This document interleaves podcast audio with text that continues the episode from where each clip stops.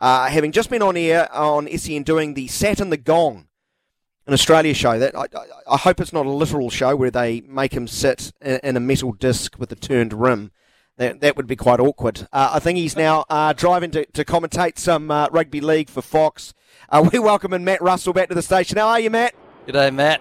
G'day, team. Great to be here. We were on Saturdays in the Gong. You're right, abbreviated to Saturday in the Gong. We actually have a segment called Bang the Gong, where we bang this imaginary complete with sound effect and mention the best and worst thing about Wollongong. A great part of the world is an hour south of Sydney. But you're right.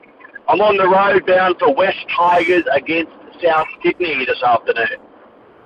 Oh, mate, never a dull moment in, in your life. So, if, if, we're to make you whack the gong and tell me the best thing about Wollongong, what is it? The best thing about Wollongong is where we broadcast from, the magnificent Wollongong Golf Club. Last year, every Saturday morning, we seem to be almost flooded there, but this year, beautiful weather, the course is magnificent, playing perfectly. We call it the Augusta of Australia, Wollongong Golf Club. There you go, bang the gong. love it, Matt, love it. Uh, NRL on our mind, and we're so glad to have you. Uh, Rabbitohs up against uh, the Tigers later today at 5 o'clock New Zealand time. You'll have the call for Fox on that one. But let's go backwards and look at last night. Two games in particular uh, of real interest on both sides of the Tasman. Let's start off with the Panthers smashing the Roosters. That's more like the Panthers we know, right? But surely no one predicted a 44 point mauling of the Roosters. No way, no way. The Roosters during the week had said, okay, we're not attacking as we would like, but the effort is there. We just need more support. We need a bit more connectivity, was the word from James Tedesco. The coach said, we believe our problems can be fixed pretty quickly. We're going to Penrith to win and to basically say to everyone, we are going to be the premiership heavyweights you thought we would be. However, after 80 minutes, the few question marks around the Roosters have multiplied significantly. I'll start with the Roosters. Their attack was woeful. The effort was lacking. They had injury concerns to Jared Waerea-Hargreaves' pec injury. Also, Joey Manu, uh, he's done ankle ligament. So, two of their most senior and important players in the pack and the back line have gone down injured. News came through yesterday that Sam Walker had done his knee. Now, he'd been relegated, but would have been recalled, you'd imagine, this week after the injury to Manu. So they've got injury concerns. They've got huge form concerns. There's speculation about Joseph Suaalii maybe leaving the Roosters to go to, to rugby. That's causing lots of chat and discussion. There's talk about Jason Ryles leaving the Roosters assistant coaching role and going to maybe Melbourne or St George Illawarra. So there's just a lot of noise around the club at the moment. The only way to silence it is to start winning games, but a win seems a long way away all of a sudden, even though they play St George Illawarra next weekend, who they'd be expected to beat. Well, now it's not so certain. And on the other side of the coin, as you mentioned, Penrith made a statement, we're the premiers back to back, we're not going away. I've said all along, they're again the team to beat this season, and last night they were awesome, with Liam Martin returning from injury, with Jarome Luai saying to Origin selectors, hey, remember me, I'm your incumbent 5'8", and I'm not going anywhere. They were fantastic. Scott Sorensen had a career night. They had wonderful individual performances, but the team performance was just outstanding. Yeah, defensively, the Panthers have been excellent this year. I think conceding just 12 points a game, and again, another wonderful uh, defensive display. Granted, uh, quality of opposition needs uh, to be considered, as you've rightly pointed out here, Matt. But if they can attack, um, you know, to that level every week, man, they, they're going to take some beating, and we could see three in a row, which would be truly remarkable.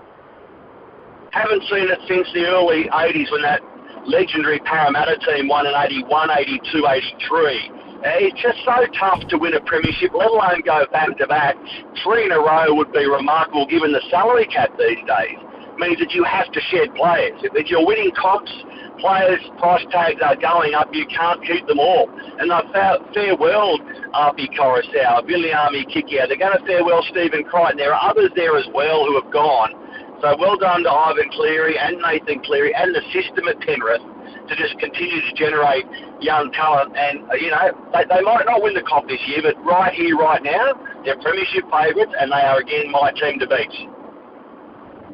Uh, Matt, uh, Jarome Luai, um, he scored a try. He made two line breaks, 11 tackle breaks, laid on two try, tries um, while running 116 metres from 14 runs. Um, that would have been one of his better displays, wouldn't it? Absolutely, and it comes the weekend before the Origin team is named. You're right, it was Jarome Luai back to his best after some performances where I suppose he was a victim of his own standards. He just wasn't where he had been in previous years. And with Nicho Hynes uh, picking up Dally M points regularly for Cronulla. Cody Walker playing great footy for uh, South Sydney. All of a sudden, people were saying, should Jarome Luai be your New South Wales number six? Now, he is the incumbent, but the argument was, well, he was the incumbent in a losing team. Maybe it's time to go with Nicho Hynes or Cody Walker. And if that was the case, maybe there wouldn't have been a position for Jarome Luai even on the bench. But I reckon last night, with Brad Fittler sitting sideline. He was broadcasting right beside me on the sideline. There's the Origin coach watching his incumbent number six deliver close to a man of the match performance. I reckon last night means that Jarome Luai will be the starting number six for New South Wales. Uh, Matt Russell, Matt Russell is with us out of the SEN family, and of course uh, working for Fox Sports, uh, covering some NRL later today. I want to talk about the Warriors uh, went over the Bulldogs last night, 24 points to 12. Uh, Matt, rather pithily, I'll say, I guess the refereeing was good enough. Oh, it didn't take you long, did it? Did not take you long. Look. Oh no, no I, man, I, am embarrassed. I'm embarrassed by some of the takes on the refereeing, as if there's some sort of conspiracy. The, the people who had the control yeah. last night, the Warriors, and I thought the players were excellent in that first half. They scored that lovely try, great defensive stand straight after as uh, the Bulldogs looked to hit back. And the game's over after 35 minutes at 18 0. Credit to the Warriors. Absolutely. Yeah, absolutely. And, and I will say this that I sympathise with uh, invested rugby league fans and sponsors who feel like at times they don't get the rub of the green. Well, you know what? That, that's true. That, that is the case. But it happens to every club. And generally, the best teams win the comp. You know, like referees aren't deciding competitions. I salute so much what Andrew Webster and Tohu Harris said earlier in the week. We, we don't think we're being uh, unfairly treated. We don't think that we're not getting the rub of the green. It's up to us to play the sort of footy that takes the 50-50 calls out of the game. I don't really buy into any of the chat. That was from the, the team's leaders. I just thought it was so mature, and I thought it just took all the oxygen out of the discussion and allowed the players to concentrate on playing better footy. They did last night, uh, and, and, congratulations to the leadership of this club. They're doing great things, the Warriors. I've got a real soft spot for your team, and uh, at this stage, they are looking like real top eight contenders. And I'm still trying to work out how Adam Fonua-Blake is your leading try scorer, though, nearing the halfway mark of the competition. Well, what's going on with the outside backs? He's in fuego. He is going great guns. Uh, hey Matt, I mean I'm still getting my head around rugby league. Never grew up uh, with it in South Africa, but now that I'm surrounded by rugby league uh, absolute maniacs with Ben Francis and Snake McCarty here, I, have learned to love it and I've become a Warriors fan. But you mentioned the injuries to the Roosters, um, but the Warriors haven't had much squad disruption. How important is it at this midway mark now that not only do you rest players, but how you manage the health of the squad. Um, and is there an element of actually resting your better players rather than making sure that at the back end you, you don't have injury concerns? Well, you might be new to the rugby league fan base, but you're very savvy already because you hit the nail on the head. When it comes to being a successful team, okay, you need to play good footy, you need to have good leadership, you need to tick any number of boxes, but on a key element you can't control is the injuries that you have. Now, uh, a, a key to any strong season is to be able to A, have some good luck, and when you do have some bad luck, have the depth in squad to be able to handle that. And we saw last night that you know, Ronald Volkman came in and played magnificently, and, and that's going to be key to Andrew Webster as the long season ticks along is to make sure that when a few players go down, he's got the depth of squad to cover. And I reckon that they're positioning themselves really well in that regard, the Warriors. Um, and yes, that they'll probably rotate some players. I'm not a great fan of uh, getting too smart and trying to look too far ahead. I'm a bit old school. Just play your best 17 each week and let the rest look after itself. But yes, if you have a niggle or you have a player who's young and maybe just a bit mentally fatigued, I'll cop them having a rest here or there. Um, but in answer to your question, I, I think the Warriors have had a bit of luck with injuries. I think they've got depth of squad. I just hope that Andrew Webster and his coaching team don't try and get too smart for themselves and think too long term. Just put your best players out there and worry about anything down the track if and when it happens. And I reckon that Andrew Webster's been around long enough to make sure that is exactly the case.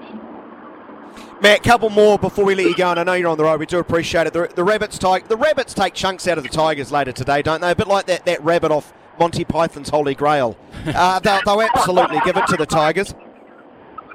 I, I tend to agree with you. As a commentator, you like to go in totally neutral and totally Yeah. uh, ready for anything. But I have had a few people say to me this week that the Tigers might have won two in a row, but, uh, but it's only just been just been two in a row. Like they've only fallen over the line with a fair slice of good luck. The Bunnies are the hottest team in the league right now. Five game winning streak. If they win today, they'll be the first team to win six in a row this season. And they are the sort of team that, that if they're allowed to get away, they can pile on points in a hurry. Latrell Mitchell in devastating form again after being criticised not getting involved enough. Well, since that criticism, they've won five in a row. He's been outstanding. I, I, you, you sort of think to yourself that if the Rabbitohs bounce out of the gates and get to a lead, they might take some stopping today. So, you, know what? I won't say it, but plenty of people are saying exactly what you are saying. The Rabbitohs might just run up a score unless the Tigers are really, really careful. Hey, man, I, look look a long way down the road for us here. We're about at the halfway stage of the competition. Of course, 24, 25 rounds, if I'm not mistaken. Uh, if we look at it right now, there's the team in eighth, the Titans, have a record about 500. Five wins, four losses. I'm wondering, is there a magic number you feel a team will need to do as far as wins? Because getting into the eight has Yeah. been quite bizarre over the last few years, isn't it? You, the Raiders finished eighth last year with 14 wins, 10 losses.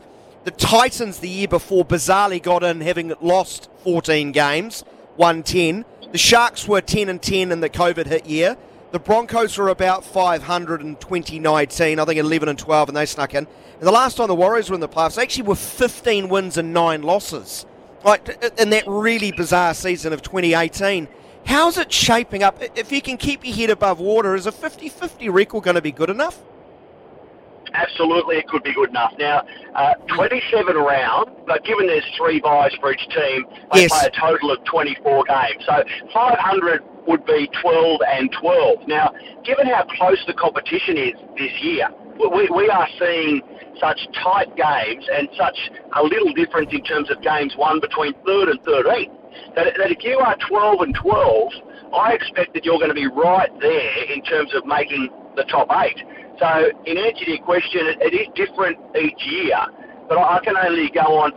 Don't look at the don't look at the ladder now. It's a bit like the Rubik's cube because some teams have played a bye, other teams haven't, and then as the game as the season goes on, some teams would have played two byes, some teams would have played only one. It's a real messy scenario, and that's a different discussion. Should we be giving teams two points for the bye, or just leaving them, you know, on what they were the week before? But in answer to your question, I, I reckon 12 and 12 is going to have you right on the cusp of the eight.